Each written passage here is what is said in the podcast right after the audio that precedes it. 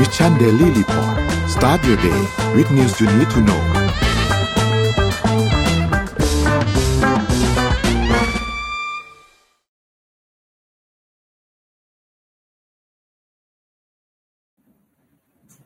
สวัสดีครับยินดีต้อนรับเข้าสู่ Mission Daily Report ประจำวันที่ 19 กรกฎาคม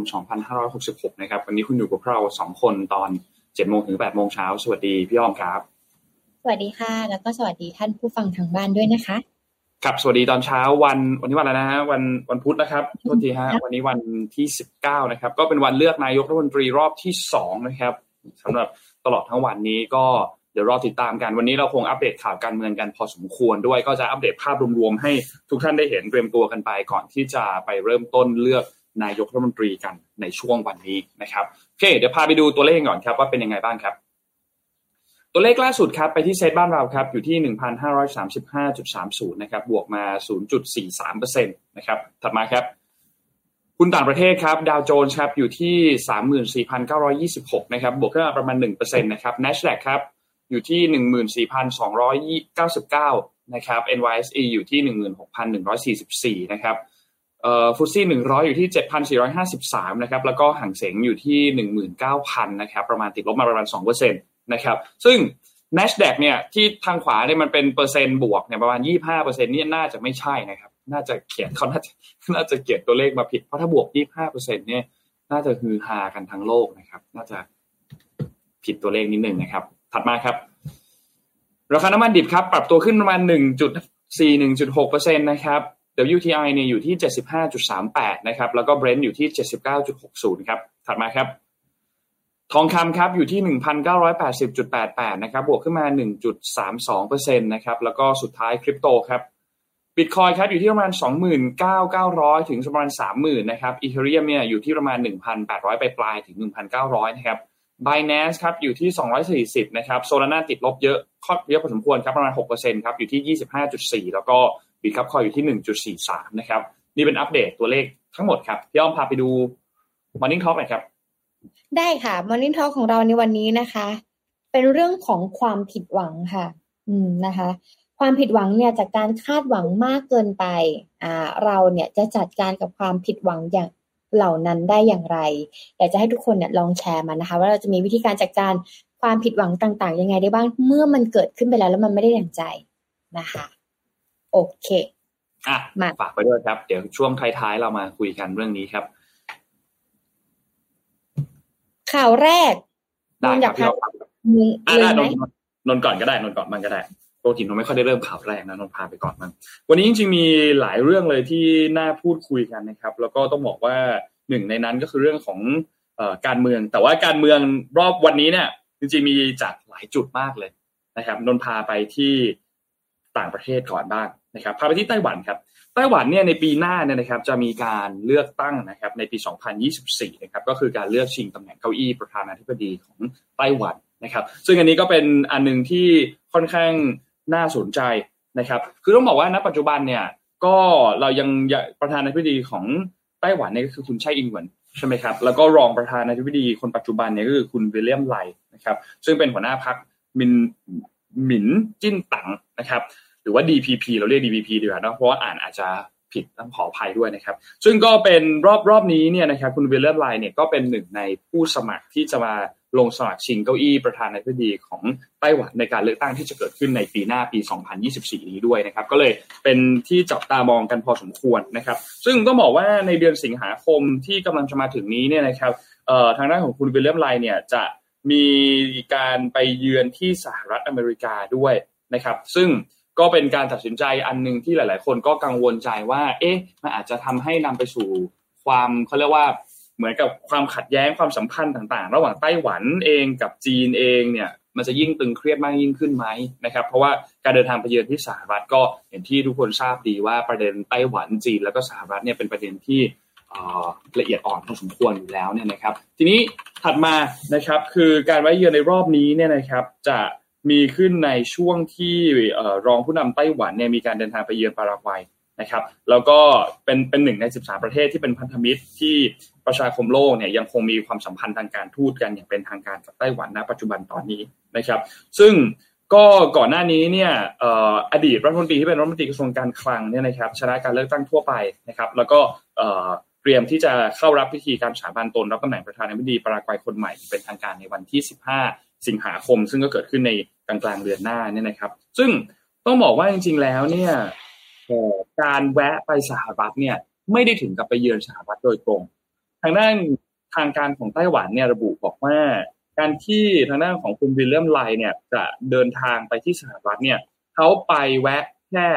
เปลี่ยนเครื่องเฉยๆคือไม่ได้ไม่ได้ไม่ได้ไปมีโครงการจะไปพบใครนู่นนี่ต่างๆ ไม่มีแต่เป็นเพียงแค่การแวะไปเปลี่ยนเครื่องเฉยๆ นะครับเพราะฉะนั้นก็อันนี้ก็ต้องต้องรอติดตามดูครับว่ามันจะมีเป็นแค่การเดินทางแวะไปเปลี่ยนเครื่องจริงหรือเปล่า หรือว่าจริง ๆ แล้วเนี่ยจะมีอันเจนดาอื่น ๆ หรือเปล่า อันนี้รอติดตามกันอีกทีหนึ่งนะครับแต่ว่าอย่างไรก็ตามครับทางด้านของคุณเหมาหนิงนะครับที่เป็นโฆษกกระทรวงการต่างประเทศของจีนเนี่ยนะครับก็บอกว่าจีนคัดค้านการแลกเปลี่ยนความสัมพันธ์อย่างเป็นทางการทุกรูปแบบระหว่างสหรัฐ แล้วก็ไต้หวัน โดยทางการจีนเนี่ยคัดค้านการไปเยือนสหรัฐของผู้ต้องการแบ่งแยกดินแดน ที่อาจนำไปสู่การประกาศเอกราชของไต้หวันไม่ว่าจะด้วยเหตุผลอะไรก็ตามนะครับรวมถึงต่อต้านการสมมติรุ่นคิดใด ๆ จากฝ่ายของสหรัฐอเมริกานะครับ แล้วก็เน้นย้ำว่าจีนจะติดตามสถานการณ์ติดตามพัฒนาการความสัมพันธ์ระหว่างสหรัฐและไต้หวันอย่างใกล้ชิด รวมถึงจะมีมาตรการในการปกป้องอธิปไตยของชาติ และบูรณภาพแห่งดินแดนของจีนนะครับ ซึ่งแน่นอนก็จากแถลงการของโฆษกกระทรวงการต่างประเทศของจีนเนี่ยก็ไม่ค่อยเห็นด้วยอยู่แล้ว ไม่ไม่ไม่ใช่ไม่ค่อย ไม่เห็นด้วยเลยกับการเดินทางไปเยือนในครั้งนี้นะครับ แล้วก็เอ่อต้องบอกว่าจีนเองเนี่ยในช่วงที่ผ่านมาก็ไม่ได้อนุญาตให้ทั้งประเทศอื่นๆประชาคมโลกต่างๆ มีความสัมพันธ์ทางการทูตกับทั้งจีน และไต้หวันในเวลาเดียวกันนะครับ ซึ่งจีนก็มองว่าไต้หวันเนี่ยเป็นเป็นหนึ่งเป็นส่วนหนึ่งของจีนโดยชอบธรรมนะครับ เพราะฉะนั้นการที่ถ้ามีความสัมพันธ์ทางการทูตกับทั้งไต้หวันด้วยทั้งจีนด้วยไปไปในเวลาเดียวกันนี่นะครับ เป็นเหมือนการละเมิดนโยบายจีนเดียวของเข รับเพราะฉะนั้นอันนี้ก็ก็เลยก็เลยเป็นเป็นจุดหนึ่งที่คนให้ความสนใจกันค่อนข้างเยอะนะครับ ถ้าจำได้เมื่อเดือนมีนาคมช่วงต้นปีที่ผ่านมาเนี่ยประธานาธิบดีไช่อิงเหวินเนี่ยนะครับ ไปแวะเยือนที่สหรัฐครับในช่วงที่เขาเดินทางไปประเทศพันธมิตรในลาตินอเมริกา แล้วก็มีการไปพบกับเควินแมคคาร์ธีที่เป็นประธานสภาผู้แทนด้วยนะครับ ซึ่งตอนนั้นจีนก็ไม่ค่อยพอใจอยู่แล้ว ในช่วงเวลาตอนนั้นก็เลยมีมีประเด็นขึ้นมาพอสม นะครับเพราะฉะนั้นในรอบนี้ก็เลยต้องรอติดตามดูครับว่าจะเป็นอย่างไรครับสำหรับการเลือกตั้งในไต้หวันในรอบนี้ เพราะว่าไต้หวันเนี่ยจะเปิดฉากการเลือกตั้งในเดือนมกราคมปีหน้านะครับปี 2024 และที่สำคัญคือ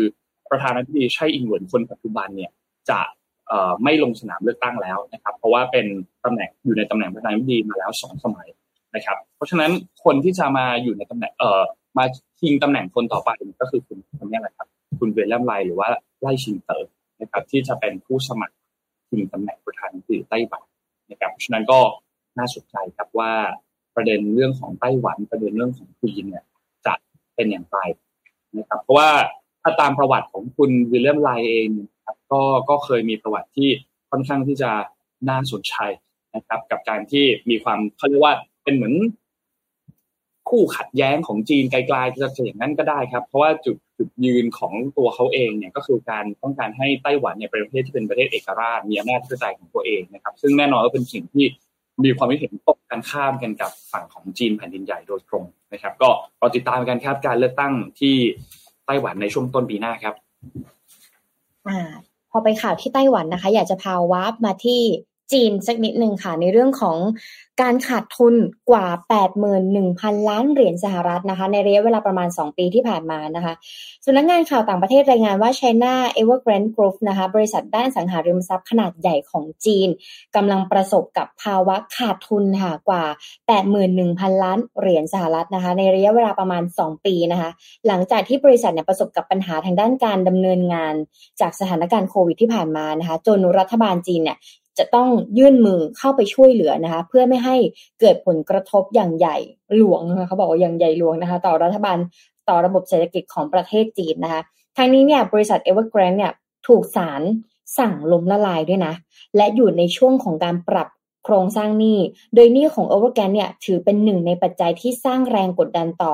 ภาคอสังหาริมทรัพย์ของจีนมาก ๆ เลยค่ะ จากการที่บริษัทเนี่ย ผิดชำระหนี้และอาจจะไม่สามารถที่จะชำระหนี้ได้นะคะเป็นเหตุให้เจ้าหนี้เนี่ยหรือบริษัทที่เป็นคู่ค้ากับเอเวอร์แกรนเนี่ยในภาคสังหาริมทรัพย์เนี่ยต้องผิดชำระหนี้กว่า 50 ราย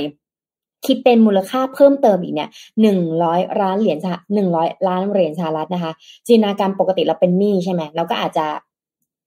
ผ่อนชำระไปเรื่อย แต่ถ้าเราไม่มีเงินจ่าย เราก็จ่ายไม่ได้ก็ไม่เป็นไรใช่ไหมคะแต่ในมุมของธุรกิจเนี่ยถ้าแค่หนึ่งบริษัท ที่เราเป็น partner เขาผิดชำระหนี้ขึ้นมาเนี่ย มันเป็นล้มทั้งกระดานเลยนะ มันเป็นเหมือนโดมิโนไง คราวนี้เนี่ยตอนนี้ภาคอสังหาริมทรัพย์ของจีนเนี่ยกำลังเจอกับอุปสรรค เพราะว่ามันไม่ใช่มีแค่บริษัทเอเวอร์แกนอย่างเดียวนะคะ แล้วก็หลังจากที่หลายบริษัทเนี่ยมียอดขายลดลงหรือไม่เป็นตามที่คาดหวังตามสมควรนะคะ ขณะนี้ที่เศรษฐกิจจีนในปี 2023 นี้เนี่ยก็เริ่มจะส่งสัญญาณชะลอตัวด้วยเหมือนกันนะคะเพราะมันก็เป็นโดมิโนเนาะเริ่มมีอสังหาริมทรัพย์ต่างๆเนี่ยที่เขาชะลอช่วงโควิดที่ผ่านมาไม่ก่อสร้าง แต่พอก่อสร้างเสร็จเนี่ยก็ไม่มีคนซื้อครับนนท์ และจีนเนี่ยก็ยังปิดประเทศยังเปิดบางส่วน คนก็เลยยังไม่ได้เข้าไปทำงานด้วยเลยนะคะดังนั้นเนี่ยนักวิเคราะห์ก็เลยมองว่าการฟื้นฟูภาคอสังหาริมทรัพย์ ยังคงเป็นโจทย์ที่ท้าทายสำหรับรัฐบาลจีนด้วยค่ะ โดยเฉพาะอย่างยิ่งนะคะ ในกรณีของเอเวอร์แกรนเนี่ยที่ทำลายความเชื่อมั่นของผู้ซื้อไปแล้วนะคะ แล้วก็ทำให้เกิดภาวะที่ภาครัฐเนี่ยจะต้องเร่งสร้างความเชื่อมั่นแก่ผู้บริโภคกลับให้ได้ด้วยนะดังนั้นเนี่ยพออสังหาริมทรัพย์เนี่ยมัน มันไม่มันชะลอตัวและมันขายไม่ได้เลยเนี่ย มันก็จะมีเรื่องของโครงสร้างหนี้ต่อมาด้วย มันก็จะมีเรื่องของภาษีอ่ามันก็ต้องมีเรื่องของการเขาเรียกว่าการปรับโครงสร้างหนี้ด้วยเหมือนกันสำหรับคนทั่วไป แล้วบางคนก็ซื้อด้วยนะนนแล้วก็ไม่มีเงินที่จะจ่ายเลยบางคนอาจจะว่าในคอนโดในประเทศไทยเนี่ยแล้วมีการซื้อใบจองใช่ไหมคอนโดยังไม่เสร็จหรอกเอาแค่ตอกเสาเข็มเนี่ยแล้วก็มีการต่อคิวไปซื้อใบจองใช่ไหมแต่คราวนี้พอคอนโดมันไม่เสร็จบางทีเนี่ยเราต้องจ่ายค่าปรับนะ ทางเจ้าของโครงการเนี่ย อาจจะต้องจ่ายค่าปรับหรือให้ส่วนลดกับผู้ซื้อด้วยเหมือนกันเนี่ยคราวนี้มันก็เป็นโดมิโนเลย ในมุมของทั้ง partner ที่มาร่วมหุ้น แล้วก็ผู้ซื้ออีกนะคะ ก็เราติดตามดูว่าจะเป็นยังไงนะคะ เพราะว่าอันนี้ก็เป็นสถานการณ์ที่ประเทศจีนเนี่ยเกิดขึ้นมาสักพักหนึ่งแล้ว แล้วก็มีหลายโครงการมากๆนะคะที่บริษัทเอเวอร์เกรนนี้เนี่ยได้ทำการลงทุนไปเกี่ยวกับโครงสร้างอสังหาริมทรัพย์นั่นเองค่ะ อืมนี่บ้านเขาก็ไม่แพ้บ้านเราก็มีนะ บ้านเราก็ อุ้ยไม่ บ้านเราอะ ประเทศจีนมาซื้อเยอะอ่าใช่ใช่ใช่ใช่บ้านไปหมดเลยคอนโดบ้านเราเขาไม่ได้ไปซื้อบ้านเขาเขามาซื้อบ้านเราก็น่าเป็นห่วงนะ ของที่จีนเรื่องสังหาเนี่ย เพราะว่าก็มันก็กินระยะเวลามาสักพักหนึ่งแล้วใช่ไหมครับ ตั้งแต่ปีที่แล้วแล้วนะก็เป็นอีกหนึ่งปัญหาที่ต้องแก้ไขกันก็เอาใจช่วยครับมองว่ามันจะผ่านไปได้ เพราะว่าไม่งั้นล้มก็ล้มล้มกันหมดเหมือนกันล้มล้มนี่ล้มล้มกันล้มกันโซนโซนนั้นน่ะคือมันไม่ใช่แค่ในจีนแน่นอนอะ ในเอเชียในหลาย ๆ จุดก็อาจจะได้รับผลกระทบกันพอสมควรเหมือนกัน ไปต่อครับนพาไปต่อที่ข่าวน้ำท่วมนิดนึงครับ ไปที่เกาหลีใต้ครับ ที่เกาหลีใต้เนี่ยมีเหตุน้ำท่วมที่เป็นโศกนาฏกรรมค่อนข้างที่จะรุนแรงนะครับ คือในตั้งแต่วันที่สิบเจ็ดที่ผ่านมาเนี่ยนะครับ เมื่อสองวันที่ผ่านมาเนี่ยนะครับ คือมันเกิดเหตุน้ำท่วมนะครับ คือต้องบอกว่ามีฝนที่ตกหนัก พอฝนตกหนักปุ๊บ แม่น้ำที่อยู่ใกล้ๆบริเวณตรงนั้นที่เป็นตลิ่งตรงนั้นเนี่ยนะครับ มันก็เออน้ำมันก็เอ่อล้นออกมาพอน้ำมันล้นออกมาปุ๊บมันก็ไปท่วมในอุโมงค์นะครับ ซึ่งอุโมงค์อันนี้มันเป็นอุโมงค์เป็นเหมือนทางลอดใต้ดินเนี่ยนะครับ ซึ่งรถยนต์ที่ติดค้างอยู่ข้างในเนี่ย ก็เลยไปไหนไม่ได้ เพราะว่าน้ำมันท่วมอยู่ตรงนั้นนะครับ รถโดยสารประจำทางเองก็ติดอยู่ในนั้นนะครับ ซึ่งในในในที่ที่ผ่านมาเนี่ยนะครับ มียอดผู้เสียชีวิตจากเหตุตรงนั้นเนี่ยนะครับสี่อย่างน้อยคือสี่สิบรายนะครับ ที่เป็นเกี่ยวกับเรื่องของน้ำท่วมทั้งหมดไม่ใช่แค่อุโมงค์ตรงนี้นะแต่ในช่วงที่ฝนตกหนักแล้วมีน้ำท่วมเนี่ยนะครับ ซึ่งอุโมงค์อันนี้ต้องบอกว่าความยาวมันค่อนข้างยาวครับ ประมาณเกือบเกือบเจ็ดร้อยเมตรนะครับ แล้วก็เจ้าหน้าที่เนี่ยเก็บกู้ร่างผู้เสียชีวิตออกมาได้เนี่ยอย่างน้อยคือสิบสามรายแล้วนะครับ แล้วก็ พยายามที่จะตรวจสอบกล้องวงจรปิดต่างๆ พยายามที่จะตรวจสอบต่างๆ ก็พบว่ามีผู้ขับขี่เนี่ยพยายามที่จะขับรถหนีออกมา แต่ว่าก็สุดท้ายก็ยังไม่พบร่างคนนั้นนะครับ แล้วก็สภาพรถยนต์เนี่ยถูกแรงดันแรงดันน้ำเนี่ยนะครับ กดเข้ามาจนกระจกเนี่ยแตกนะครับ ซึ่งก็เป็นเหตุการณ์อันหนึ่งที่คือคือคือคิดภาพมันน่ากลัวเหมือนกันนะครับเป็นเป็นเป็นภาพที่น่ากลัวมากคุณคุณลองคิดภาพว่าคุณแค่ ขับรถลงไปใต้อุโมงค์อะเหมือนปกติเลยเหมือนอาจจะเป็นทางที่คุณขับอยู่ทุกวันเป็นอุโมงค์ลอดอย่างเงี้ย แล้วอยู่ดีมันมีเหตุน้ำท่วมออกมาแล้วน้ำปริมาณมันค่อนข้างเยอะมันไหลฟึบลงมาแล้วอยู่ดีมันท่วมเลยอย่างเงี้ยแล้วมันไม่สามารถที่จะออกไปได้นี่นะครับ มันมันก็เป็นเป็นอันหนึ่งที่น่าน่าน่าเป็นห่วงเหมือนกันนะครับ คือต้องบอกว่าในในช่วงนี้เนี่ยเกาหลีใต้เนี่ยเจอมรสุมค่อนข้างที่จะเยอะ นะครับแล้วก็ต้องบอกว่าปริมาณฝนตกเนี่ยมากกว่าปริมาณฝนทั้งหมดของฤดูแล้วนะครับ ซึ่งการที่เจอฝนตกหนักแบบนี้เนี่ยเหตุการณ์ที่ตามมาเนี่ยทุกคนทราบอยู่แล้วมันมีน้ำท่วมใช่ไหมครับมีดินถล่มแล้วไฟฟ้าก็จะดับในหลาย ๆ พื้นที่ด้วยนะครับซึ่งสมาคมอุนิยมวิทยาของเกาหลีใต้เนี่ยเขาวัดปริมาณน้ำฝนที่ตกลงมาได้เนี่ย300มิลลิเมตรนะครับจากแค่แค่รอบนี้นะจากปกติเนี่ยทั้งปีเนี่ยจะตกอยู่ที่ประมาณ1,000ถึง1,800 มิลลิเมตรอันนั้นตลอดทั้งปีนะครับ ซึ่งก็เลยต้องมีการประกาศยกเครื่องในเรื่องของมาตรการรับมือสภาพอากาศแบบนี้นะครับ ซึ่งเป็นผลพวงมาจากเรื่องของปัญหาโลกร้อนปัญหาโลกรวนเนี่ยนะครับ ทีนี้ทางด้านของประธานพิธียุนซอกยอเนี่ยนะครับ ก็มีการประกาศนะครับ ยกเครื่องอย่างที่บอกนะครับมาตรการการรับมือปัญหาเรื่องนี้นะครับ ซึ่งต้องยอมรับว่าปัญหาเรื่องของสภาพการเปลี่ยนแปลงทาง ภูมิอากาศเนี่ยนะครับมันเป็นปัญหาที่ต้องรับมือกับมันอย่างจริงจังมากกว่านี้นะครับคือต้องบอกว่าในช่วงสัปดาห์ที่ผ่านมา ไม่ใช่แค่เพียงเหตุการณ์นี้เนี่ยนะครับผู้เสียชีวิตจากอุทกภัยเนี่ยอย่างน้อยคือ 40 คนแล้วนะครับจนถึงอันนี้เป็นตัวเลขตั้งแต่จนถึงวันที่ 17เนี่ยนะครับแล้วก็ยังมีสูญหายอีกอย่างน้อยเนี่ยคือ 9 คนนะครับแล้วต้องบอกว่าไทยเองก็มีคนไทยที่เป็นผู้หญิงเนี่ยนะครับเสียชีวิตด้วยเนื่องจากน้ำป่าไหลหลากบริเวณบ้านพักที่ อยู่ในจังหวัดของชังเนี่ยนะครับ ก็มีการติดต่อกับชาวไทยแล้วนะครับที่เป็นครอบครัวเนี่ยนะครับ ให้มีการจัดการนะครับ ให้มีการจัดการมีการประสานงานเรื่องของร่างของผู้เสียชีวิตต่างๆเนี่ยนะครับ เพราะฉะนั้นรอบนี้เนี่ยก็เลยค่อนข้างที่จะน่าเป็นห่วงครับ เพราะต้องบอกว่าเหตุการณ์แบบนี้เนี่ยเอ่อมันสามารถที่จะหลีกเลี่ยงได้ ถ้าหากว่ามีการรับมือสถานการณ์ที่รวดเร็ว มีการแจ้งเตือนมีต่างๆ ที่รวดเร็วกว่านี้ นะครับ แล้วก็หลายๆสำนักข่าวเนี่ยมีการรายงานนะครับ ในช่วงก่อนที่จะเกิดโศกนาฏกรรมในอุโมงค์ทางลอดใต้ดินอันเนี้ยที่ทุกท่านเห็นกันอยู่ในภาพอันนี้เนี่ยนะครับสำนักควบคุมน้ำเนี่ยมีการออกคำเตือนมานะครับ ว่ามีระดับน้ำในแม่น้ำที่มันเพิ่มขึ้นมาอย่างอันตราย แล้วก็ให้หลีกเลี่ยงการจราจรลอดอุโมงค์ใต้ดินดังกล่าวนะครับ แต่ก็ออกมาในช่วงไม่กี่ชั่วโมงตรงนั้นนะครับ แต่ว่าก็ไม่ได้มีการไปปิดไม่มีการแบบห้ามแบบเหมือนปิดจราจรบริเวณอุโมงค์ตรงนั้น ซึ่งมันก็ น่าจะต้องมีมาตรการที่มันจริงจังมากกว่านี้ หรือว่าป้องกันการเกิดอุบัติเหตุที่ร้ายแรงมากกว่านี้นะครับ เพราะฉะนั้นอันนี้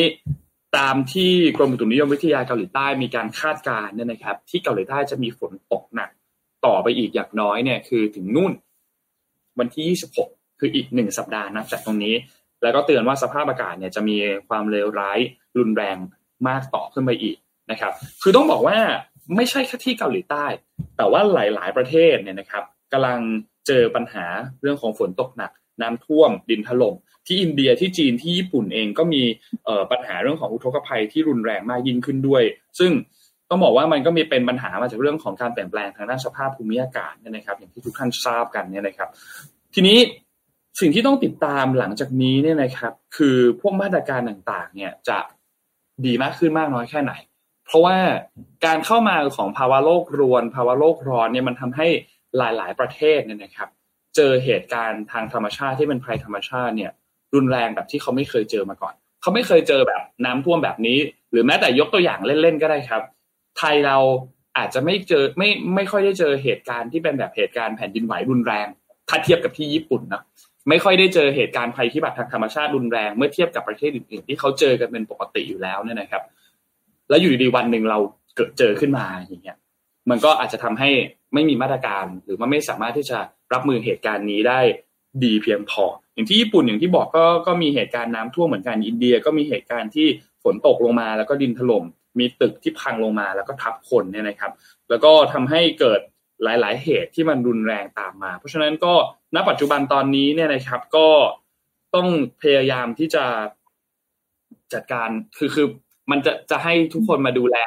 มันก็อาจจะยากนิดนึงมันก็ต้องมีมาตรการที่มันต้องทำกันทั้งประเทศใช่ไหมครับหรือแม้แต่ทั้งโลกเองก็อาจจะต้องมีคำแนะนำมีอะไรออกมาใช่ไหมครับ แต่ณปัจจุบันตอนนี้ก็ดูแลตัวเองกันก่อนครับ ถ้าหากว่าเห็นอะไรที่มันดูแบบเอ๊ดูไม่น่าจะปลอดภัยดูอะไร ก็ระมัดระวังตัวเองก็พยายามศึกษาหาทางหนีทีไล่กันไว้นะครับ ว่าถ้าหากเกิดเหตุการณ์น้าท่วมแล้วควรจะต้องทำยังไงเกิดเหตุการณ์แผ่นดินไหวต้องควรจะต้องทำยังไง ดูเบื้องต้นไว้ ถ้าหากว่าวันหนึ่งจะต้องเจอกับเหตุการณ์แบบนั้นจริงๆเนี่ยอย่างน้อยเราจะได้มีความรู้เบื้องต้นว่า ถ้ามันเกิดเหตุการณ์แบบนี้ เราควรที่จะต้องทํำยังไง หรือไม่ควรที่จะต้องทำไม่ทำอะไรเนี่ยนะครับ จะได้สามารถที่จะมีความรู้เบื้องต้นในการเจอกับเหตุการณ์แบบนี้ได้ แล้วก็มีทางอื่นๆที่พอที่จะช่วยสนับสนุนได้ ไม่ว่าจะการลดการปล่อยคาร์บอน การไปใช้พลังงานที่เป็นพลังงานหมุนเวียนกันมากขึ้นนะครับ หรือว่าไลฟ์สไตล์เราอาจจะต้องเปลี่ยนนิดนึง อาจจะต้องไปทำอะไรที่มันแบบ พูดง่ายคือ เป็นมิตรกับสิ่งแวดล้อมมากขึ้น ลดผลกระทบที่ตัวเรามีต่อสิ่งแวดล้อมมากขึ้น ก็อาจจะต้องค่อย ๆ ปรับตัวกันนะครับ เพราะฉะนั้นก็อะไรครับ นี่เป็นเหตุการณ์ที่เกิดขึ้น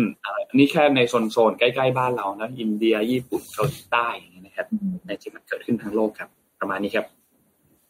ขอบคุณนนที่เสนอข่าวนี้มากเลยเลยรู้สึกว่าจริง ๆ แล้วเนี่ยถ้าอย่างประเทศญี่ปุ่นเนี่ยเขาจะมีหลักสูตรหนึ่งในโรงเรียนเนาะก็คือหลักสูตรการซ้อมแผ่นดินไหว อืม แต่ไม่มั่นใจเหมือนกันว่าบ้านเราอะนอกจาก เอ่อเขาเรียกว่าซ้อมดับเพลิงแล้วอะมันมีวิธีการรับมืออื่นไหมเพราะว่าหลังๆ เราต้องพึ่งพาตัวเองมากขึ้นแล้วไงเออแล้วหลังจากนี้เราอาจจะต้องผวามากขึ้น จากที่ขับรถและอยากให้เบี่ยงเบี่ยงพวกทางด่วนต่าง ๆ ที่กำลังก่อสร้างไก่อันนี้ก็คืออุโมงค์เพราะว่าเราก็ต้องดูแลตัวเองดีๆค่ะอย่างที่นนบอกนะคะ ขอพามาอีกงานวิจัยหนึ่งแล้วกันนะคะ เพราะว่าไปพูดถึงเรื่องโลกร้อนนะคะ ให้ถ่าย ไม่ให้ถ่ายแล้วกัน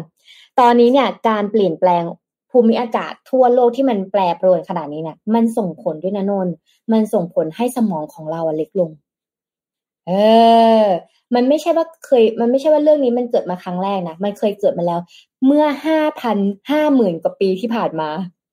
มันเคยเกิดมาแล้วสถานการณ์แบบนี้นะคะ การศึกษาใหม่นะคะ ชี้เห็นว่าการเชื่อมโยงระหว่างการเปลี่ยนแปลงสภาพภูมิอากาศในอดีต กับการลดขนาดของสมองมนุษย์ ซึ่งเป็นการตอบสนองแบบการปรับตัวในการปรากฏวิเคราะห์การบันทึกสภาพภูมิอากาศนะคะ แล้วก็ซากศพของมนุษย์เนี่ยในช่วง 50,000 ปีที่ผ่านมาค่ะ โดยการวิจัยนี้นะคะเป็นของนักวิจัยทางด้านการรับรู้นะคะ หรือว่า aware เนาะในเรื่องของเอ่อชื่อว่ามิสเตอร์ Jeff Morgan Stibel นะคะ จากพิพิธภัณฑ์ประวัติศาสตร์ธรรมชาติในแคลิฟอร์เนียทำให้เราเนี่ยสามารถเข้าใจมากขึ้นว่ามนุษย์เนี่ย พัฒนาและถูกปรับตัวมา ใครที่อ่านหนังสือโฮโมเซเปียนเนี่ยก็จะรู้ว่ามนุษย์เนี่ยไม่ได้มีแค่เผ่าพันธุ์โฮโมเซเปียนนะ เราเนี่ยมีหลายเผ่าพันธุ์แล้วแต่โฮโมเซเปียนเป็นเผ่าพันธุ์ที่ฉลาดที่สุดเลยเป็นเราในเวอร์ชันนี้แกสมัยก่อนเนี่ยมนุษย์อย่างเราเนี่ยอาจจะมีหัวแบบเป็นเหลี่ยมๆทรงกลมร่างใหญ่ก็ได้นะคะ แต่ว่ามนุษย์อย่างเราที่เป็นร่างรูปทรงแบบเนี้ยเลยอายุยืนมากที่สุดเพราะว่าเอาตัวรอดได้เก่งนะคะ คราวนี้เนี่ยมันก็เลยทำให้เราเนี่ยสามารถที่จะ สะท้อนแล้วก็วิจัยขึ้นมานะว่ามนุษย์เนี่ยมีพัฒนาการยังไง และปรับตัวกับสภาพแวดล้อมต่าง ๆ ได้ยังไงได้บ้างนะคะหรือแม้แต่ความเครียดจากสิ่งแวดล้อมเพราะสมัยก่อนเมื่อประมาณ 5 0,000 ปีก็ไม่มีโซเชียลมีเดียนะไม่มี Wi-Fi ใช่ไหมแต่สิ่งที่เขาจะต้อง concern คือการเอาตัวรอดจากสัตว์ป่าอ่าการเอาตัวรอดจากภัยพิบัติทางธรรมชาติต่าง ๆ นี้เนี่ยมันก็สร้างความเครียดได้เหมือนกัน และสมองมนุษย์เนี่ยมันจะทำงานยังไงนะคะ จากแนวโน้มภาวะโรคร้อนต่างๆ ที่เกิดขึ้นในตอนนี้นะคะ มันเลยทำให้เราหรือนักวิจัยเนี่ยจำเป็นมากๆที่จะต้องมาดูว่าเฮ้ยถ้ามันย้อนเวลากลับไปเหมือนอย่างเงี้ยเมื่อห้าหมื่นกว่าปีที่แล้วเนี่ยมนุษย์มันจะมีวิธีการรับมือยังไงได้บ้างนะคะ แล้วก็จากการศึกษานะคะพิจารณาว่าขนาดของสมองของมนุษย์อย่างโฮโม298 เขาใช้รหัสนะโฮโม298 นี้เนี่ยทั้งหมด 298 ชิ้นเนี่ยเปลี่ยนแปลงไปอย่างไรในช่วง 50,000 ปีที่ผ่านมานะ โดย สัมพันธ์กับบันทึกธรรมชาติของอุณหภูมิ ความชื้นและปริมาณน้ำฝนของโลกค่ะ เมื่ออากาศร้อนขึ้นขนาดเฉลี่ยของสมองเนี่ยจะเล็กลงกว่าตอนที่อากาศเย็นลงอย่างมากนะคะ วิธีการของเขาเลยคือซีเบลเนี่ยได้รับข้อมูลเกี่ยวกับขนาดกระโหลกศีรษะของแหล่งข้อมูลที่เผยแพร่เนี่ยแยกกันออกมาอยู่ 10 แหล่งนะคะ รวมกันเนี่ยเป็นการวัดทั้งหมดเนี่ย373 ชิ้นจากกระดูกมนุษย์ 298 ชิ้นในช่วง 50,000 ปีที่ผ่านมา และเขาเนี่ยได้รวบรวมปริมาณขนาดร่างกายที่ปรับภูมิภาคและเพศ เพื่อประเมินขนาดของสมองก็คือเดินทางไปทั่วโลก และดูว่าไอชิ้นส่วน50,000ปีที่ผ่านมานี้เนี่ยร่างกายเป็นยังไงความสูงเท่าไหร่นะคะ ขนาดเท่าไหร่นะ ฟอสซิลเนี่ยจะถูกแบ่งออกมาเป็นกลุ่ม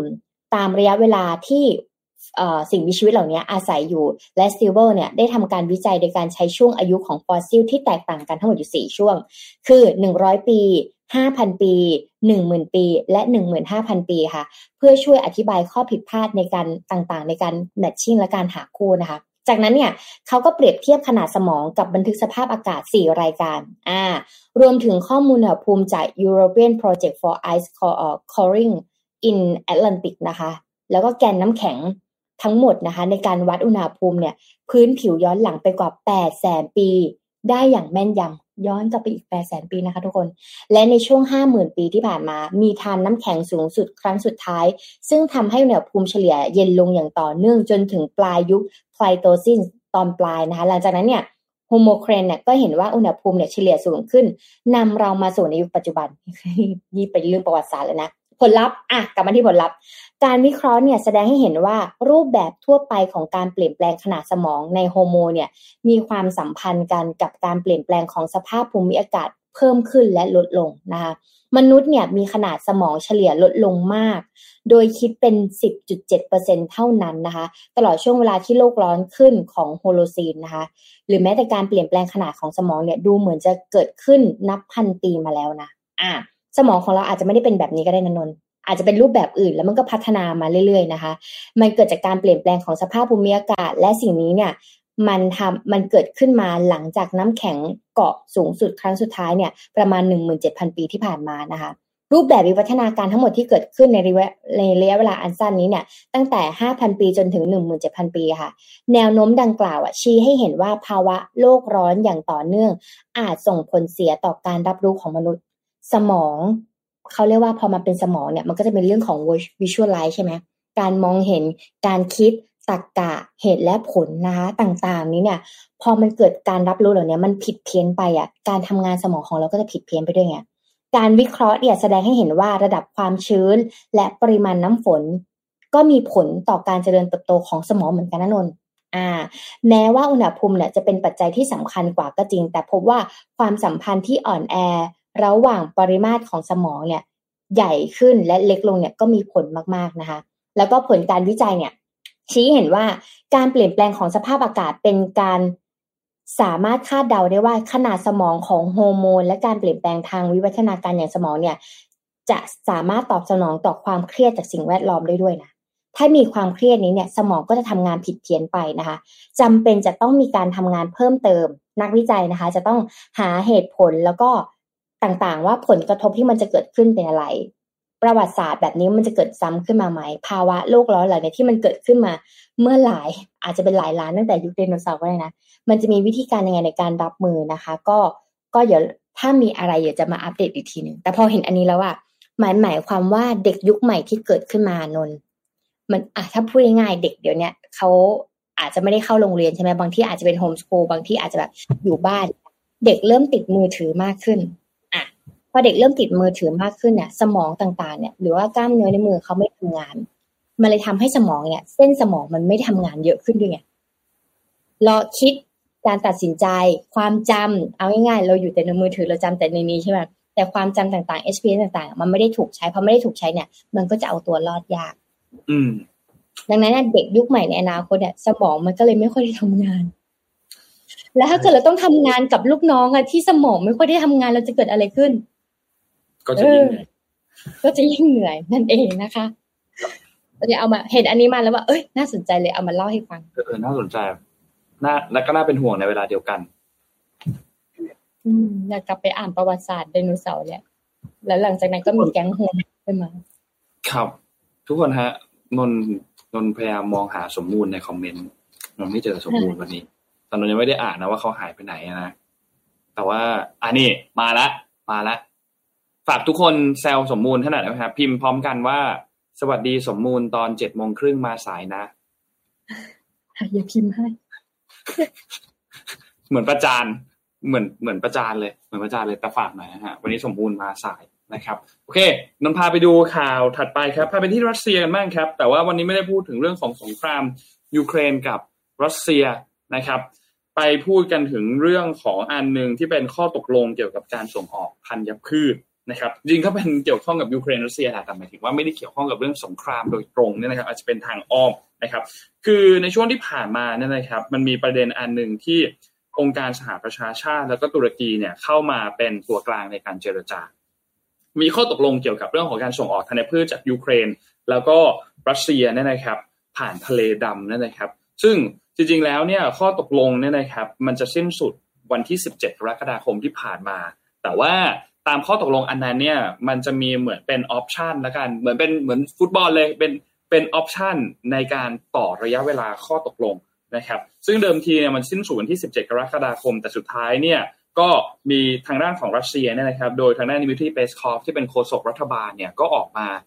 ปฏิเสธนะครับ ในการที่จะต่อระยะเวลาของข้อตกลงอันนี้ ด้วยเหตุผลที่บอกว่าเกี่ยวข้องกับเรื่องของผลผลิตของ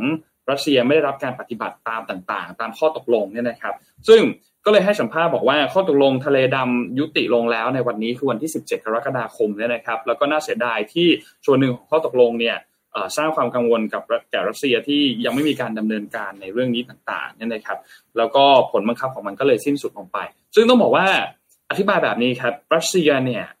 เข้าร่วมข้อตกลงในข้อตกลงทะเลดำตรงนี้เนี่ยนะครับ ตั้งแต่เดือนกรกฎาคมปีที่แล้ว จุดมุ่งหมายหลัก ๆ ก็คือต้องการที่จะให้ส่งออกธัญพืชจากยูเครนได้เนี่ยอย่างปลอดภัยคือไม่ไม่มีปัญหาเรื่องการโจมตีอะไรต่างๆทางน้ำกันเนี่ยนะครับ เพื่อป้องกันวิกฤตอาหารทั่วโลกนะครับ ซึ่งที่ผ่านมาเนี่ยมีการขยายระยะเวลาของข้อตกลงมาแล้วหลายครั้งนะครับ แล้วก็สุดท้ายมาสิ้นสุดในวันที่ 17 กรกฎาคมที่ผ่านมานี่เองเนี่ยนะครับ โฆษกกระทรวงการต่างประเทศของรัสเซียเนี่ยก็คือคุณมาเรียซาคารโรวาเนี่ยนะครับ ก็ออกมา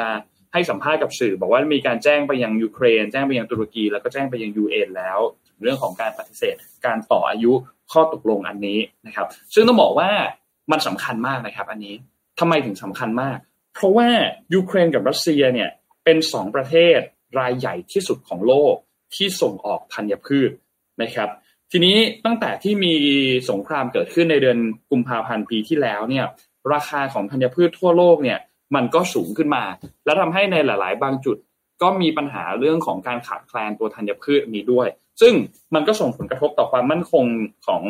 ความมั่นคงทางอาหารทั่วโลกอยู่แล้วเนี่ยนะครับ ซึ่งต้องบอกว่า มันเป็นผลพวงอันหนึ่งที่มาจากเรื่องของนี่แหละครับสงครามที่ผ่านมาเนี่ยนะครับ แต่อะไรก็ตามครับหลังจากที่มีเหตุระเบิดสะพานไครเมียที่เราเคยเอามาเล่าให้ฟังมีผู้เสียชีวิตสะพานได้รับความเสียหายเนี่ยนะครับ แล้วก็ทางด้านของรัสเซียเองก็บอกว่ายูเครนเป็นคนอยู่เบื้องหลังการโจมตีในครั้งนี้ โดยที่มีสหรัฐแล้วก็มีอังกฤษเนี่ยเกี่ยวข้องกับการโจมตีในครั้งนี้ด้วยนะครับ ทีนี้สิ่งที่ตามมานอกจาก ออพอเขายกเลิกข้อตกลงอันนี้ทำให้การที่จะส่งธัญพืชอะไรต่างๆ เนี่ยรุนยังไม่แน่ใจว่ามันจะยังสามารถทำได้อยู่ไหม แต่ว่าพอมันไม่มีข้อตกลงอันนี้แล้วเนี่ยแม้ว่าจะมี UN มีตุรกีเป็นตัวกลางในการเจรจาแล้วเนี่ยมันอาจจะส่งผลกระทบทำให้การส่งธัญพืชผ่านพื้นที่ทะเลดำตรงเนี้ยมันอาจจะเป็นไปไม่ได้แล้วหรือเปล่า หรือว่าถ้าส่งก็อาจจะไม่ได้การันตีในเรื่องของการส่งแล้วมันจะปลอดภัยสามารถที่จะส่งได้สำเร็จร้อยเปอร์เซ็นต์เนี่ยนะครับอันนี้ก็เลยน่าเป็นห่วงเหมือนกัน เพราะว่าต้นทุนอะไรหลายๆอย่างมันก็จะ เพิ่มสูงขึ้นตามขึ้นมานะครับทำให้กลุ่มหุ้นที่เป็นแบบพวก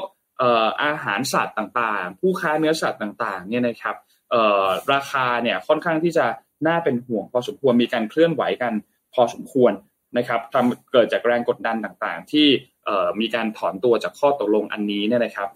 นอกจากนี้ครับราคาข้าวสาลีข้าวโพดเองก็ดีดตัวขึ้นมาพอสมควรประมาณ 2-3%ด้วย นะครับ ซึ่งก็น่าเป็นห่วงครับ เพราะว่าเรายกตัวอย่างที่สหรัฐ ซึ่งเดี๋ยวเราจะไปคุยเรื่องสหรัฐกันต่อด้วยเนี่ยนะครับ สหรัฐเนี่ยสัดส่วนหมวดอาหารเนี่ยนะครับ เงินเฟ้อเนี่ยนะครับอยู่ที่ประมาณ 13%แล้วมาจากธัญพืชมาจากขนมปังเนี่ยประมาณ 1%นะครับ ส่วนของไทยเนี่ยนะครับ สัดส่วนที่มาจากหมวดที่เป็นพวกข้าวพวกแป้งเนี่ยอยู่ที่ประมาณ 4%นะครับ เพราะฉะนั้นก็น่าเป็นห่วงพอสมควรครับกับเหตุการณ์ครั้งนี้นะครับ ก็เป็นเป็น เป็นความกังวลที่น่าจะเกิดขึ้นเหมือนกันว่าเอ๊มันอาจจะส่งผลกระทบต่อต้นทุนถึงพวกอาหารสัตว์อะไรพวกนี้มากน้อยแค่ไหน เพราะว่าเดิมทีเนี่ยมีการเคยมีการประเมินกันไว้ก่อนหน้านี้ว่ามันผ่านจุดพีคไปแล้ว แต่ว่าพอมันเจอแบบนี้เท่ากับว่ามันมี factor อีกอันหนึ่งเพิ่มเติมเข้ามา อาจจะยิ่งซ้ำเติมทำให้ราคาสินค้าเนี่ยได้รับผลกระทบพอสมควรเหมือนกันนะครับ แต่ว่าก็มีการวิเคราะห์กันนะครับ ว่าสถานการณ์ที่เกิดขึ้นแบบนี้เนี่ยมันอาจจะเป็นเพียงแค่สถานการณ์ชั่วคราวนะครับ ถ้าหากว่าราคาสินค้าทางการเกษตรไม่ได้ขยับตัวขึ้นมากหลังจากนี้เนี่ยนะครับ ก็ต้องรอดูกันอีกทีนึงอย่างที่นนบอกเมื่อกี้ครับว่าสุดท้ายแล้วพอยกเลิกข้อตกลงอันนี้แล้วเนี่ยจะทำให้การส่งออกมันหยุดไปเลยหรือเปล่า ไม่สามารถที่จะส่งออกธัญพืชออกมาจากยูเครนไปเลยหรือเปล่า หรือยังคงสามารถที่จะส่งออกมาได้ด้วยช่องทางอื่น ๆ หรือเปล่านะครับ เพราะว่าอันนี้ก็น่าเป็นห่วงเหมือนกันนะครับ ก็พูดง่ายคือการถอนตัวจากข้อตกลงอันนี้ไม่ได้หมายความว่าห้ามส่ง ธัญพืชออกมาผ่านพื้นที่ตรงนี้ แต่ไม่มีการรับรองความปลอดภัยต่างหากในการส่งมานะครับ เพราะฉะนั้นอันนี้ก็ติดตามกันอีกทีหนึ่งน่าจะส่งผลกระทบไม่มากก็น้อยในในภาพรวมเรื่องของความมั่นคงทางอาหารเอง แล้วก็ราคาสินค้าเองก็อาจจะมีการปรับตัวขึ้นนะครับ ทีนี้มีอีกอันนึงมันเชื่อมกันพอดีนงขอพาไปต่อเลยแล้วกันนะครับอาจจะไม่ได้เชื่อมกันโดยตรง แต่ว่ามีข้อมูลออกมาอันนึงจากทางด้านของ Goldman Sachs นะครับรอยเตอร์เนี่ยเขารายงานจาก หัวหน้าทีมวิเคราะห์ของ Goldman Sachs เนี่ยนะครับที่เป็นบริษัทด้านการลงทุนเนี่ยนะครับก็ออกมาพูดถึงเรื่องของการปรับลดประมาณการเศรษฐกิจ ในเรื่องของการที่จะเข้าสู่ภาวะ recession หรือว่าเศรษฐกิจถดถอยเนี่ยนะครับคือก่อนหน้านี้เนี่ยเขาเคยมีการประมาณการกันไว้ว่าโอกาสที่เศรษฐกิจของสหรัฐจะเข้าสู่ภาวะถดถอยในอีกช่วงประมาณ 12 เดือนข้างหน้า หรือประมาณ 1 ปีเนี่ย คือประมาณ 25%คือ1ใน4 สูงมากนะครับ แต่ตอนนี้มีการปรับลดลงมาเหลือ 20%ก็คือประมาณ 1 ใน5เนี่ยนะครับ ก็มีการปรับลดลงมาพอสมควรนะครับ ซึ่งปัจจัยทางเศรษฐกิจหลาย ๆ อย่างเนี่ยนะครับ ที่ทางด้านโกลแมนแซกประเมินเนี่ยเขาก็มองว่าเศรษฐกิจสหรัฐเนี่ยมีแนวโน้มที่จะดีขึ้น แต่อย่างไรก็ตามนโยบายการต่อสู้กับเงินเฟ้อของเฟดเนี่ยนะครับยังคงส่งผลทำให้เศรษฐกิจของสหรัฐเนี่ยยังคงอยู่ในจุดเสี่ยงที่จะเข้าสู่ภาวะ recession ก่อนที่จะไปในช่วงของภาวะเข้าช่วงการเติบโตอีกครั้งหนึ่งนี่นะครับ ในขณะเดียวกันกิจกรรมทางเศรษฐกิจเองก็มีแนวโน้มที่ดีมากขึ้นครับ แม้ว่าจะมีต้นทุนทางการเงินที่เพิ่มขึ้นมาจากนโยบายของเฟดนะครับ แต่มันก็ตามให้รอดูในไตรมาสที่ 3 และไตรมาสที่ 4 ของปีนี้กันอีกครั้งหนึ่งว่าตัวเลขเศรษฐกิจจะมีแนวโน้มเป็นอย่างไร แล้วก็จะมีการปรับประมาณการกันอีกรอบหนึ่งนะครับ ในขณะที่เศรษฐกิจสหรัฐมีแนวโน้มปรับตัวดีขึ้นนะครับ ส่วนฝั่งของจีนเนี่ยก็ชะลอตัวลงตัวเลข GDP ในไตรมาสที่ 2 ที่ผ่านมาไม่ได้เป็นไปตามที่คาดการไว้นะครับ แล้วก็จีนยังคงที่จะตั้งเป้าค่อนข้างสูง ก็คือต้องการที่จะเติบโตประมาณ 5%ในปีนี้ปี 2023เนี่ยนะครับ ก็เป็นการปรับประมาณการคาดการมาของ Goldman Sachs นะครับ ก็รอติดตามกันต่อไปครับว่าไตรมาสที่สองแต่ไอ้ไตรมาสที่สามไตรมาสที่สี่เนี่ยจะเป็นอย่างไรครับอ่า พอไปมุมมองเรื่องอาหารของต่างประเทศแล้วไปอเมริกาชามาวาร์ปคอนเทนต์นี้ เพราะว่าเป็นคอนเทนต์ที่นักการตลาดอย่างเราเขาเรียกว่าถ้าการตลาดเนี่ยเราจะชอบ นนได้กินชีสเบอร์เกอร์หรือยังของเบอร์เกอร์คิงที่ยี่สิบแผ่นที่เป็นชีสยี่สิบแผ่นใช่ใช่นี่ก็ยังไม่ได้กินอะไรนะมันเหมือนมันหมดทุกทีตอนนี้เขาออกแคมเปญใหม่แล้วนนเออ แคมเปญนี้เนี่ย คือเบอร์เกอร์คิงนะคะ ออกเมนูใหม่เนื้อ หนึ่งร้อยชิ้นครับนนอ่า เนื้อหนึ่งร้อยชิ้นนะเรียงกันมานะคะ ราคาหนึ่งหมื่นสามสิบเก้าบาท คืองงว่าทำไมมันมีสามสิบเก้าบาทลงไทยหนึ่งหมื่นสามสิบเก้าบาท อ่านะคะ ถ้าการอะไรเราเราอยากจะรู้ว่าจะมีใครไปลองชิมไหมคะขายจริงนะไม่ได้ขายขำนะคะเบอร์เกอร์คิงนะคะ ออกเมนู The Real Meat Burger เป็นเบอร์เกอร์เนื้อวัวหนึ่งร้อยชิ้นทำไมฉันน้ำลายไหล ราคาหนึ่งหมื่นสามสิบเก้าบาทนะพร้อมแฮชแท็กขายจริงไม่ขายขำทำเอาชาวเน็ตเนี่ยถึงกับถามว่าเรื่องจริงหรือเปล่าทำมาขนาดนี้นะคะ หลังจากการสร้างกระแสไวรัลด้วยเมนู The Real Cheese Burger นะคะ อัดแน่นไปด้วยอเมริกันชีสถึง 20 แผ่นนะคะ ล่าสุด Burger King ก็เลย Burger King ประเทศไทยเนี่ยออกเมนู The Real Meat Burger เป็นเบอร์เกอร์เนื้อวัว flame grill ย่างด้วยไฟจริงทุกชิ้น ไร้สารเคมี วอลเปเอ่อ Whopper สามชั้น เริ่มต้น 390 339 บาท เพิ่ม patty ขนาด 5 นิ้วได้อย่างใจเพียงชิ้นละ 100 บาทนะคะสำหรับใครที่อยากไม่อยากได้ 100 ชิ้นนะคะ ก็จะมีแบบอันนี้ให้ที่ top up เพิ่มได้นะพร้อมกันนี้นะคะยังได้ทำภาพกราฟิกจำลอง จริง ๆ แล้วเบอร์เกอร์คิงเนี่ย marketing เขาเก่งมากเลย ad โฆษณาของเขาเนี่ยได้รางวัลระดับโลกเลยนะคือจะบอกให้นะในหลาย ๆ ชิ้นนะ คราวนี้เนี่ยถ้าภาพกราฟิกจำลองนี้นะคือไล่ตั้งแต่ patty เนื้อสามชิ้นสามร้อยเก้าสิบเก้าบาทเนี่ยถ้าอยากจะอิ่มขนาดไหนคุณก็ top top top top top top up ไปเรื่อยๆนะคะ ปริมาณอิ่มท้องพอเป็นคอนเทนต์ตามมาด้วย patty เนื้อสี่ชิ้นราคาสี่ร้อยสามสิบเก้าบาท ไซส์วัยรุ่น flame grill นะคะ อย่างย่างไฟทั้งสี่สี่ทำไมย่างย่างไฟทั้งหมดนี้นะก่อนจะมีต้องอิ่มกันก่อนนะ แล้วก็ไซส์ขนาดเต็มคำที่ทำให้กรามค้าง patty เนื้อห้าชิ้นราคาห้าร้อยสามสิบเก้าบาท หมดชิ้นนี้เริ่มมื้อหน้านะคะ 24 ชั่วโมงถัดไป แล้วก็ไซส์แบบกินไม่เก่ง แต่เน้นสร้างตำนานนะคะ ก็คือชิ้นที่ทำให้เหมือน มื้อนี้จารึกในประวัติศาสตร์ patty เนื้อ 10 ชิ้นราคา 1,039 บาทนะคะ แต่ถ้าใครอยากจะได้เนื้อ 100 ชิ้น 1039 บาทก็ลองไปกินกันดูนะ อันนี้คืออยากจะรู้ว่าถ้าเกิดใครกินแล้วก็มาบอกด้วยเพราะว่าล่าสุดเบอร์เกอร์ชีสก็ยังไม่ได้กินนะคะอะอีกขอไปอีกข่าวหนึ่งแล้วกันนะคะ ก็เป็นในเรื่องของนะก่อนไปอีกข่าวหนึ่งเขาพูดถึงอันนี้นิดนึง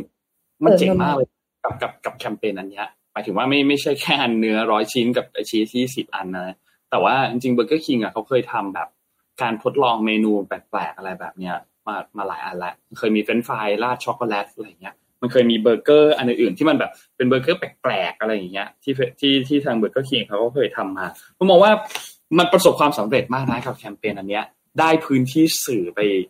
เยอะมากทั้งฝั่งของคนที่ทำคอนเทนต์ก็ก็ไปพยายามที่จะไปซื้ออะไรแบบนี้มาใช่ไหมไปซื้ออันนี้มาแล้วมาทดลองดูว่าแบบเออรสชาติมันเป็นยังไงนู่นนี่อะไรเงี้ย ฝั่งของคนที่แบบ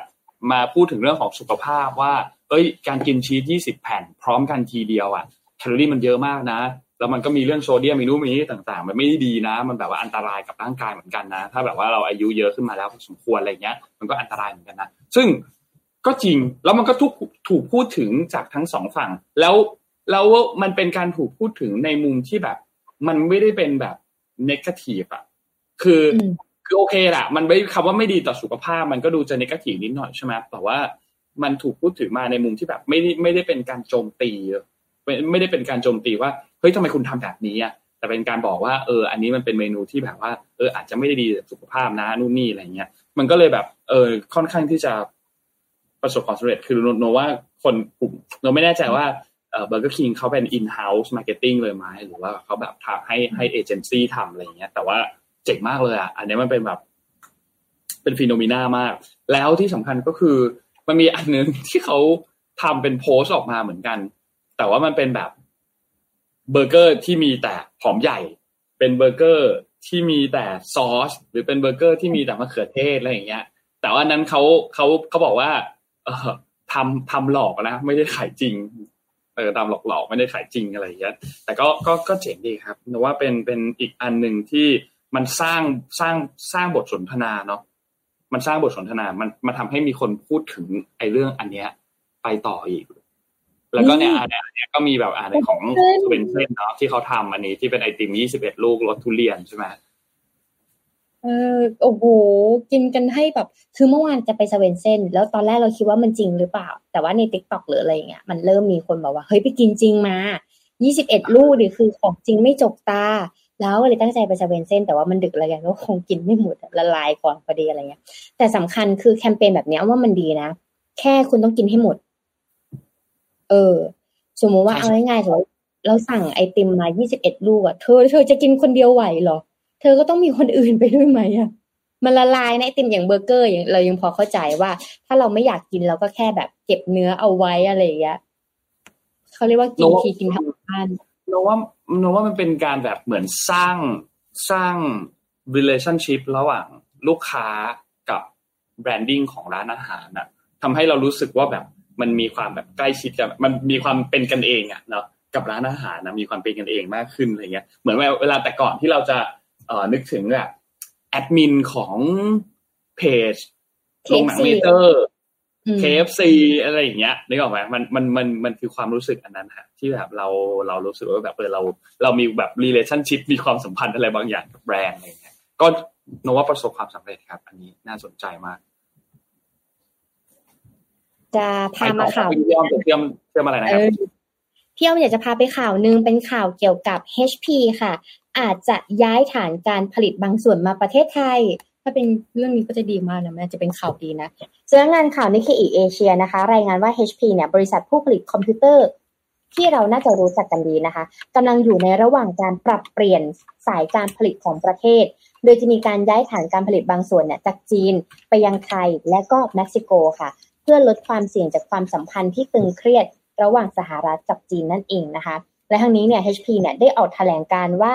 บริษัทเตรียมที่จะย้ายฐานการผลิตจากจีนเนี่ยไปยังเม็กซิโกและประเทศไทย และโดยก่อนหน้านี้ บริษัทเทคโนโลยีสัญชาติสหรัฐเนี่ยอย่างเดียวนะคะ ได้ย้ายฐานการผลิตจากจีนเนี่ยมายังเวียดนามก็คือย้ายกันไปย้ายกันมานั่นเองนะคะ แล้วก็จากสาเหตุเดียวกันกับ HP คือ โดยคาดการณ์ว่าเดียวเนี่ยจะสามารถย้ายฐานการผลิตทั้งหมดจากจีน ภายในสิ้นปี 2024 หรือปีหน้านั่นเองนะคะ นอกจากนี้ Apple ก็ยังเป็นอีกหนึ่งบริษัทที่ริเริ่มดำเนินการย้ายฐานการผลิตจากจีน มายังเวียดนาม โดยปีนี้นะคะ ถือเป็นปีแรกที่มีแล็ปท็อปจาก Apple รุ่นแรกที่ผลิตนอกประเทศจีนค่ะ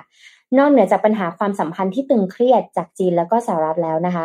ก็ยังเป็นแรงผลักดันที่ให้ผู้ผลิตคอมพิวเตอร์สัญชาติสหรัฐเนี่ย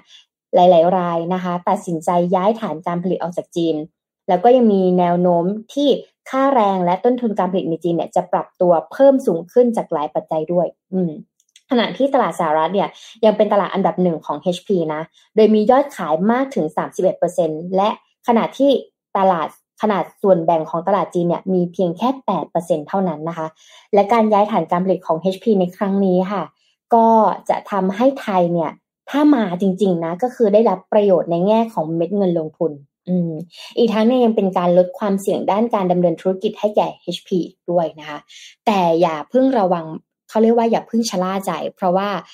พี่ปิ๊กมักจะพูดตลอดว่าเวียดนามเขาไปไกลกว่าเรามาก ในทุกๆด้าน ทั้งเรื่องของ mindset ทีมงานที่พร้อมนะคะเกมต่างๆ ในวงการคริปโตก็มาจากเวียดนามด้วยเหมือนกันนะเกม NFT อะไรเงี้ยดัง ๆ เนี่ยก็มาจากเวียดนามด้วยเหมือนกันนะดังนั้นเนี่ย อยากจะให้เขาเรียกว่าบ้านเราเตรียมตัวรับมือกับกับโอกาสที่มันจะเข้ามาจากผลกระทบที่สัญชาติอเมริกันอเมริกาเนี่ยกับจีนเนี่ยได้มีการกระทบกระทั่งกันนะคะ มันก็จะเป็นประโยชน์กับเราไงและเราก็ต้องกลุ่มมิ่งเราดีๆ แต่ตอนนี้ก็คือยังเลือกนายกรอบสองอยู่ ก็ก็ต้องรอต่อไปนะคะ ก็ต้องรอต่อไป เออ นี่ค่ะ เป็นข่าวดีนะครับโอเคเห็นคอมเมนต์ไม่พูดถึงเรื่องของ food waste อันนี้จริงๆ เป็นเรื่องสำคัญมากเห็นด้วย คือคือที่คือที่บอกเนี่ยคือมันต้องกินให้หมดนะซื้อแล้วทิ้งนะก็คือต้องกินให้หมดนะไอไอรูปเนี้ยอันนี้เขาเล่นนะเขาเล่นนะ มันแบบไม่ได้ขายจริงนะ real pickle burger อะไรพวกเนี้ย คือมันต้องกินให้หมดแหละไม่ว่าจะแบ่งกิน ค่อยๆแบ่งกินอย่างชีสหลายคนนนเห็นนนเห็นซื้อมาก็แบบซื้อมาแล้วก็ค่อยๆแบ่งกินวันละแผ่นวันละสองแผ่นอะไรเงี้ยก็ว่าไปอะไรเงี้ยแต่คือปัญหามันคือเรื่องของนั่นแหละฟู้ดเวสว่า คุณจะซื้ออะไรมาคุณต้องกินให้หมดนะไม่ใช่ซื้อมาแล้วไปทิ้งนะเพราะว่าไม่งั้นก็ไม่เกิดประโยชน์อะไรนะครับ พาไปต่อที่ข่าวการเมืองกันนิดนึงฮะปิดท้ายปิดท้ายละ ปิดท้ายเรื่องข่าวการเมืองคือ วันนี้จะเป็นการเลือกนายกใช่ไหมครับ รอบที่สองใช่ไหมครับ แต่ทีนี้มันก็ยังมีประเด็นเรื่องของข้อบังคับ ข้อที่ 41 ว่าเอสามารถที่จะเสนอชื่อซ้ำได้หรือเปล่า เสนอชื่อเดิมซ้ำได้ไหมเนี่ยนะครับ แต่ว่าทางด้านที่ประชุมของ 8พักเองเนี่ยก็มีการสรุปออกมาแล้วว่าจะเสนอชื่อพิธาริมจรรัตเป็นครั้งที่สองเนี่ยนะครับ โดยรู้สึกวันนี้คนที่จะรอบแรกที่เสนอคนที่เสนอชื่อคือ คุณหมอชลนานใช่ไหมครับ คุณหมอชลนาน แล้วก็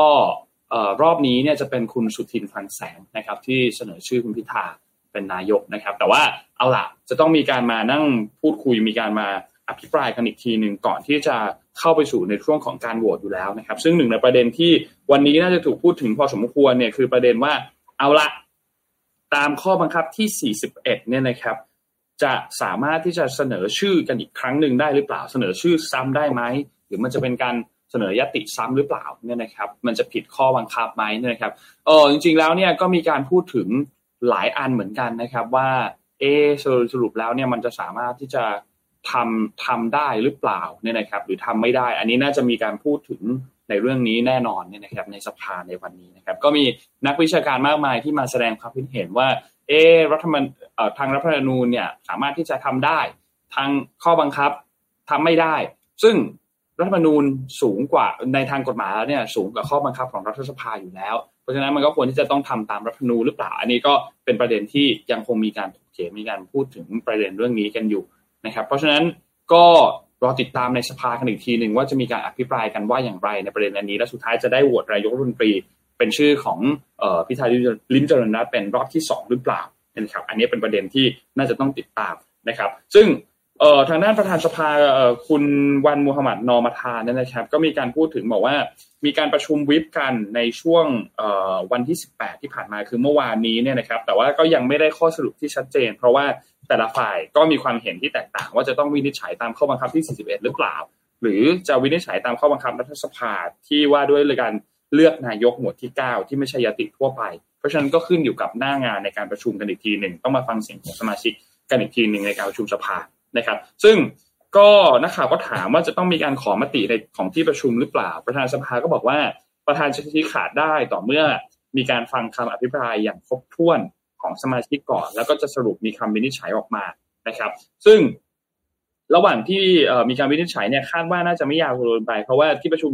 สามฝ่ายเนี่ยให้เสนอว่าให้อภิปรายเนี่ยเป็นเวลาประมาณสองชั่วโมงน่าจะเหมาะสมนะครับเราท้ายที่สุดจะมีการลงมติ หรือว่าจะใช้ การวินิจฉัยของประธานสภาได้เลยเนี่ยนะครับ ก็ต้องมีการดูกันหน้างานกันอีกทีหนึ่งว่าประธานจะวินิจฉัยออกมาเป็นรูปแบบไหนนะครับ เพราะฉะนั้นอันนี้เป็นเรื่องหนึ่งที่จะต้องจับตามองกันในการโหวตนายกรัฐมนตรีนะครับ แล้วก็ถามต่อไปอีก ถ้าสมมุติว่าวันนี้โหวตแล้วไม่ได้นายก การโหวตครั้งที่สามเนี่ยจะเกิดขึ้นเมื่อไหร่นะครับ ซึ่งคุณเอ่อ คุณวานอยก็บอกว่ายังไม่ทราบต้องดูหน้างาน ส่วนที่ทางรองประธานสภา ผู้แทนราษฎรคนที่สองเอ่อบอกคนที่สองเนี่ยนะครับ ออกมาระบุว่าจะเป็นวันที่ยี่สิบเนี่ย ก็เป็นการพูดไปล่วงหน้านะครับ เพราะฉะนั้นก็ต้องรอติดตามกันอีกทีหนึ่งนะครับ ว่าสุดท้ายแล้วจะเกิดขึ้นไหมถ้าวันนี้ไม่ได้พรุ่งนี้บวกกันต่อเลย อันเนี้ยรอติดตามกันอีกทีหนึ่งนะครับ ส่วนอีกอันหนึงก็คือประเด็นเรื่องของมาตรา 272 ที่มีสสพักเก้าไกลมีการเข้าชื่อ แล้วก็ ยื่นเสนอขอแก้ไขรัฐธรรมนูญมาตรานี้คือการยกเลิกอำนาจของสวในการร่วมโหวตนายกรัฐมนตรีนะครับแล้วปัจจุบันตอนนี้ยังไม่ได้มีการบรรจุในระเบียบวาระ ก็อยู่ในขั้นตอนของท่านที่สภาเพื่อที่มีการตรวจสอบความถูกต้องของยติ แล้วก็ชื่อผู้เสนอนะครับ ซึ่งเอาเร็วที่สุดวันนี้วันที่ 19เลือกนายกก่อนนะครับ แล้วตัวข้อกฎหมายเรื่องของการแก้ไขมาตรา 272 เนี่ยเข้าไปก็ต้องบรรจุห้าหรือว่าเลือกนายกจบแล้ว ก็พิจารณาได้เลย แต่หากว่าเลือกนายกยังไม่จบ กระบวนการการบรรจุระเบียบวาระแก้ไขมาตรา 272 เนี่ยก็ต้องอยู่ในระดับคือหลังจากวาระการโหวตเลือกนายกรัฐมนตรี เพราะว่าวาระการโหวตเลือกนายกรัฐมนตรีเนี่ยได้มีการเสนอมาก่อนนะครับ นี่ก็เป็นอีกประเด็นหนึ่งที่มีสื่อเนี่ยมีการถามคำถามเรื่องนี้นะครับ ทีนี้ถัดมาครับก็คือประเด็นเกี่ยวกับเรื่องของเอ่อก้าวไกลก็มีการยื่นเขาเรียกว่ายื่นกฎหมายสองชุดนะครับ ทั้งหมดเนี่ยคือเจ็ดฉบับ นะครับก็เป็นชุดกฎหมายปฏิรูปกองทัพห้าฉบับ แล้วก็เป็นชุดกฎหมายปิดช่องทุนผูกขาดอีกสองฉบับนะครับแล้วก็มีตัวแทนตัวแทนของประธานสภาผู้แทนราษฎรเนี่ยเป็นผู้รับเอกสารเมื่อวันนี้มีการยื่นร่างไปนะครับก็ห้าฉบับมีอะไรบ้างเนี่ยนะครับนนคงไม่ได้อ่านทั้งหมดเนาะแต่ว่าคร่าวๆเนี่ยมันจะแบ่งเป็นสองหมวดหลักๆ ก็คือเรื่องของการปฏิรูปกองทัพนะครับแล้วก็อันที่สองเนี่ยคือเรื่องของการปิดช่องทุนผูกขาดนะครับอีกอีกสองฉบับ นะครับก็จะมีร่างเรื่องของสุราก้าวหน้านะครับ มีแล้วก็แล้วก็มีพรบการแข่งขันทางการค้า เพื่อสร้างกติกาการแข่งขันการการค้าที่เป็นธรรมนะครับ ก็มีการเอ่อเขาเรียกว่ายื่นไปแล้ว แล้วก็มีการให้สัมภาษณ์ต่อด้วยว่าทางพรรคก้าวไกลเนี่ย มีร่างกฎหมายที่รอยื่นเข้าสภาอีก 12 ชุดด้วยกันนะครับ ก็จะมีเรื่องเกี่ยวกับเรื่องของการปลดล็อกท้องถิ่น ปฏิรูปที่ดินยกระดับบริการสาธารณะ ปฏิรูประบบภาษี การแก้รัฐธรรมนูญ นะครับ ก็น่าจะมีการยื่นกันต่อในลำดับถัดไปนะครับสำหรับจากพรรคก้าวไกลนะครับ ฉะนั้นวันนี้ใกล้ที่สุดก็คือการโหวตนายกรัฐมนตรีที่จะมีการเสนอชื่อคุณพิธากันอีกรอบ แต่ทีนี้มันมีเหตุการณ์อีกเหตุการณ์ที่พาราเรลควบคู่กันมาด้วย ก็คือการที่ศาลรัฐธรรมนูญเนี่ยนะครับมีการนัดถกคำร้องสถานะของคุณพิธาในวันเดียวกันก็คือวันนี้นะครับ ที่จะมีการนัด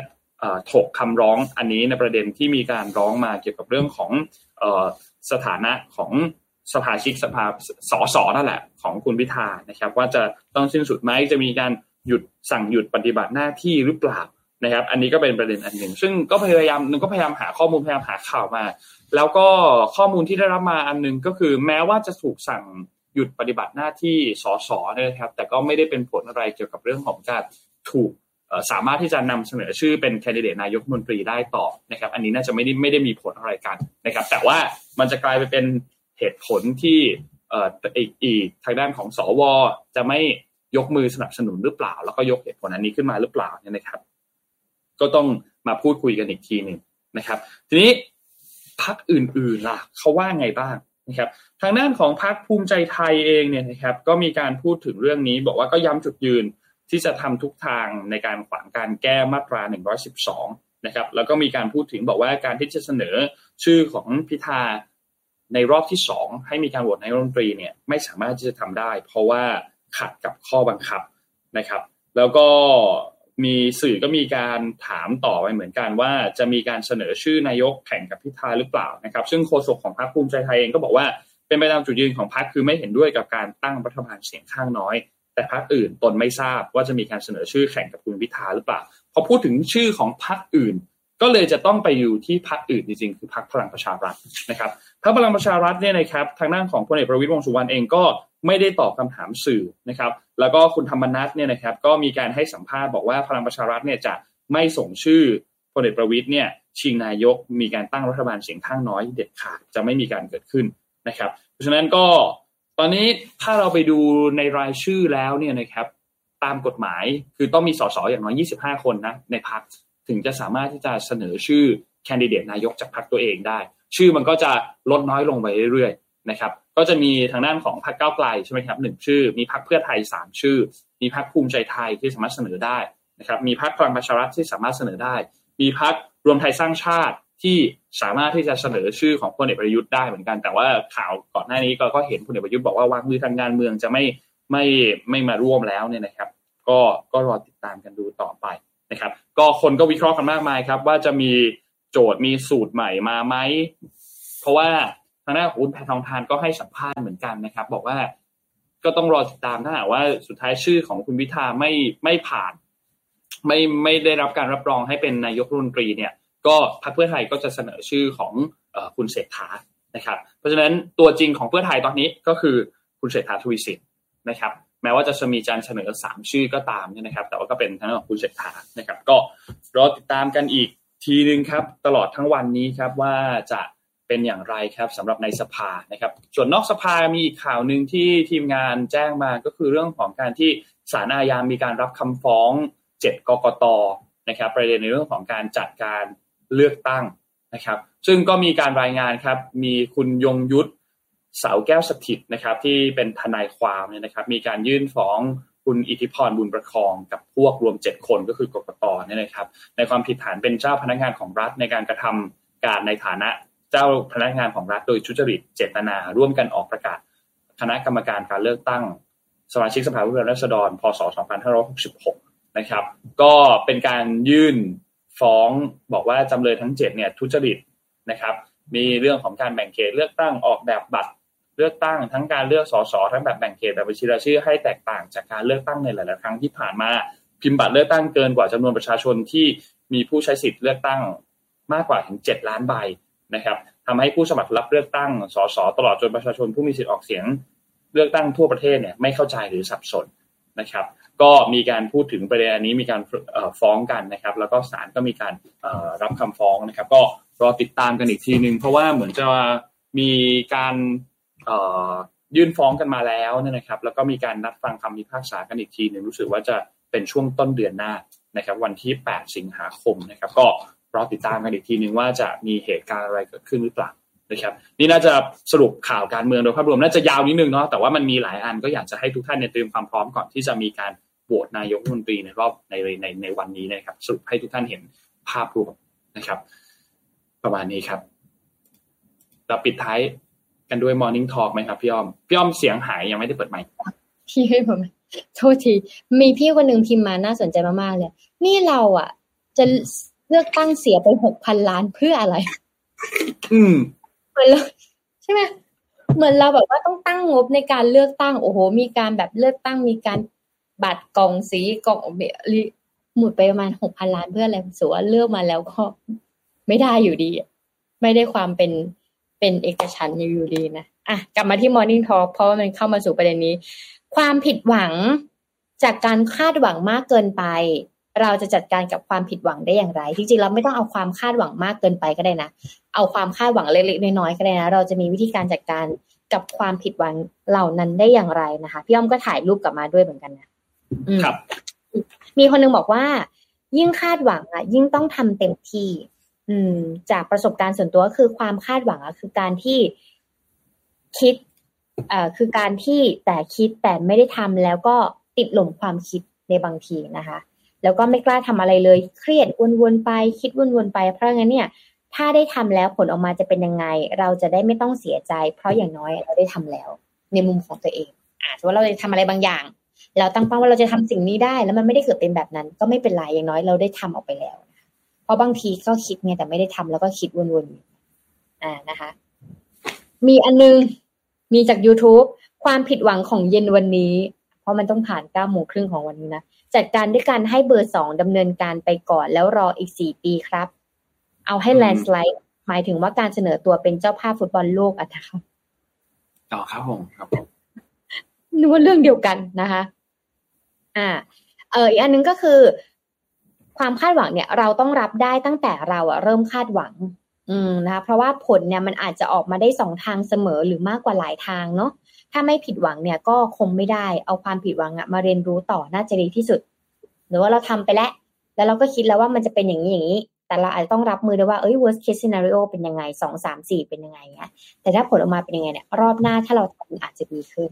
อ่านะคะเหมือนได้เคยได้ยินแบบคำคมจากหนังอะไรอย่างเงี้ย ที่เขาบอกว่าให้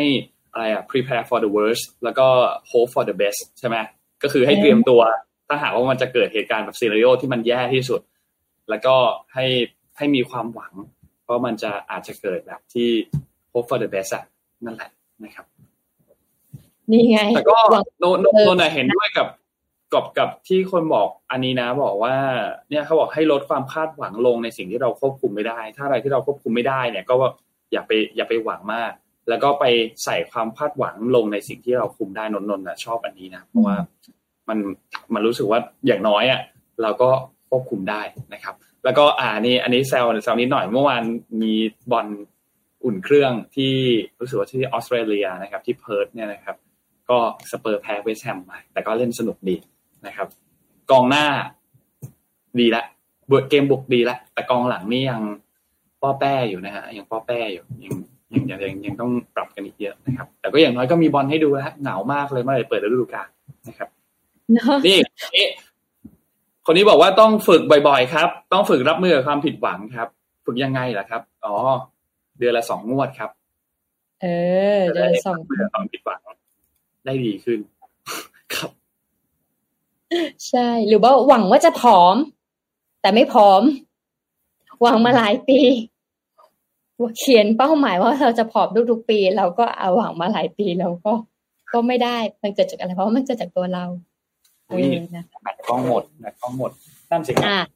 หรือบอกว่าอย่าคิดว่าผลลัพธ์ของวันนี้จะเหมือนผลลัพธ์ในอนาคตอ่านะคะ เพราะว่าทุกอย่างสามารถเปลี่ยนแปลงได้เสมออันนี้เห็นด้วยนะ เพราะว่าบางทีสิ่งที่เรา เรียนรู้มาอาจจะเป็นวิชาเก่าข้อมูลเก่า แต่มันไม่สามารถใช้ปัจจุบันในอนาคตนะเออการเมืองแบบเดิม มันก็ไม่สามารถใช้ได้ในอนาคตได้เหมือนกันนะเออการเรียงลำดับขั้นที่มันชัดเจนหรือว่าการเลี้ยงลูกแบบเดิมๆการตีลูกใช่ไหมมันก็อาจจะไม่ใช้วิธีแบบนั้นได้เหมือนเดิมอีกต่อไปแล้วนะเพราะเนี่ยอย่าคาดหวังผลลัพธ์ วันนี้ว่ามันจะเหมือนผลลัพธ์ในอนาคตหรือว่าอดีตที่ผ่านมาด้วยนะคะครับอะ ครบน่าจะปถ้ระวมานณนี้น่าจะประมาณนี้น่าจะประมาณนี้นะครับก็ครบถ้วนครับ วันนี้ก็คิดว่าหลาย ๆ คนน่าจะจับจับตามอง